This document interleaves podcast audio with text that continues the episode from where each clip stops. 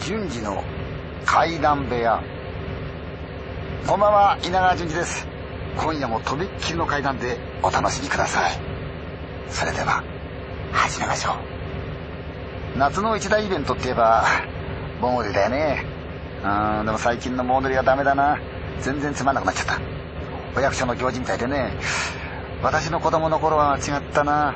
盆踊りって言えばまあそれだけ張り切ってね。頑張っちゃうおじいちゃんとかおばあちゃんがいましたよ。私のおじさんのいる田舎じゃね盆には家の軒先に回り道路と申すんだね。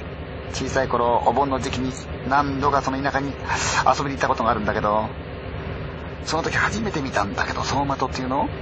中で影がくるくるくるくる回るやつ。綺麗なもんですよ。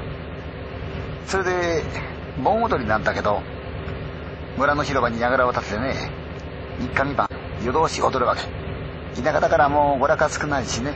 今みたいに騒音だの安眠妨害だなんてそんなことを騒ぐような時代じゃないですから今から思うとあれは大人が自分たちの楽しみのためにやってたんだな。子供たちは早い時間に菓子なんか渡されて家に追い返されちゃう。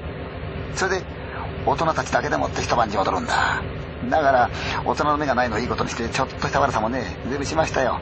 たわいもない子供のいたずらなんですけどね。まずこの墓場に行くんですよ。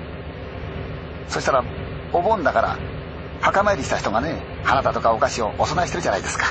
それで昼間はそれ目をつけといて後でそのお菓子失敬するわけですよ。美味しかったね。舶来のクッキーでさ、うん、今時舶来なんてとね笑われちゃうかもしれないけど田舎にいると子供のやつはスイカとかトマトとかね茹でたそら豆とかそんなもんばっかだったからまあヘルシーっちゃヘルシーなんだろうけどね。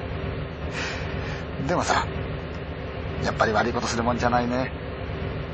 後でしっかり怒られちゃった。誰にだと思う？って言ってもねわからないやな。叱ったのはね通称三笠のばっちゃんって人でさ村の外れに一人で暮らしてるんだけどちょっとしたこの村の名物ばあちゃんでガリガリやっててねね骸骨みたいなんだ妙に元気でねモーデルとなるとこのめちゃくちゃ張り切るわけですよ。その前の年のお盆にもこの村に来てて初めてその三笠のばっちゃんの踊り見た時はもうほんとひっくり返ったな。あんまり下手くそなもんだから。調子っ外れてねそのくせえらく張り切って踊るんだ。盆踊りが心底好きだったんだろうな。叱られたのはね盗みを働いた翌日の晩だったんだよ。うん。盆踊りの2日目でもってね会場に行くと三笠のばっちゃん勢いよと踊ってるのが目に入ってね調子っぱずにシャンシャンシャンシャンなんだかうちは振りましちゃってリズム取ってさそれも嬉しそうなわけですよ。それがいきなりこっちの方見てね踊りの列を離れてやってくるんだ。それでもってばっちゃん前に立ちはだかって一言ね墓を荒らすんでね。それからすぐ踊りの場にね戻っていっちゃったんだけどね。こっちはもう時々もんでねしばらく心臓バクバクいってましたよ。誰にも見られてないと思ったんだけどねまさか三笠のばっちゃんに見られてるなんて。それからなんか急に心配になってきたわけですよ。厄介になってる家のそのおじさんにね墓のお供え盗んだこと罪にされやしないかってね。世話になってるおじさんっていうのがちょっとしたこわもてでさしつけにはほんとめちゃくちゃ厳しいんだ。知人の子供だからね手加減するようなそんな人じゃないしね。お供えの菓子を盗んで食ったのがバレた日にはもうこっぴどく叱られるに決まってる。でもその日も次の日もねおじさんは何にも言わないんだな。だからちょっとねカーマかけてみようかなと思って。三笠のばっちゃんってさね仲間に話をしてみた。するとおじさんこっちがぶっ飛べなこと言うんだ。三笠のばっちゃんか残念だよな。今年あの踊りが見れなくなってさ。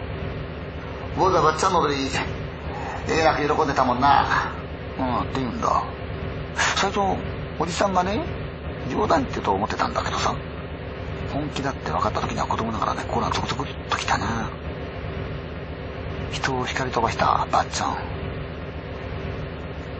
実はこの世のもんじゃなかったんですよ。大人になってから知ったんだけどお盆ってただの祭りじゃなくって死んだ祖先があの世から戻ってくる日なんだな。だから味方のばっちゃんはあの世から戻ってきて大好きな盆踊りを踊ってたんだな。それがどうして私にだけばっちゃんが見えたのか未だにわかんないんですけどねほんと。怖かったなあ、味方のばっちゃん。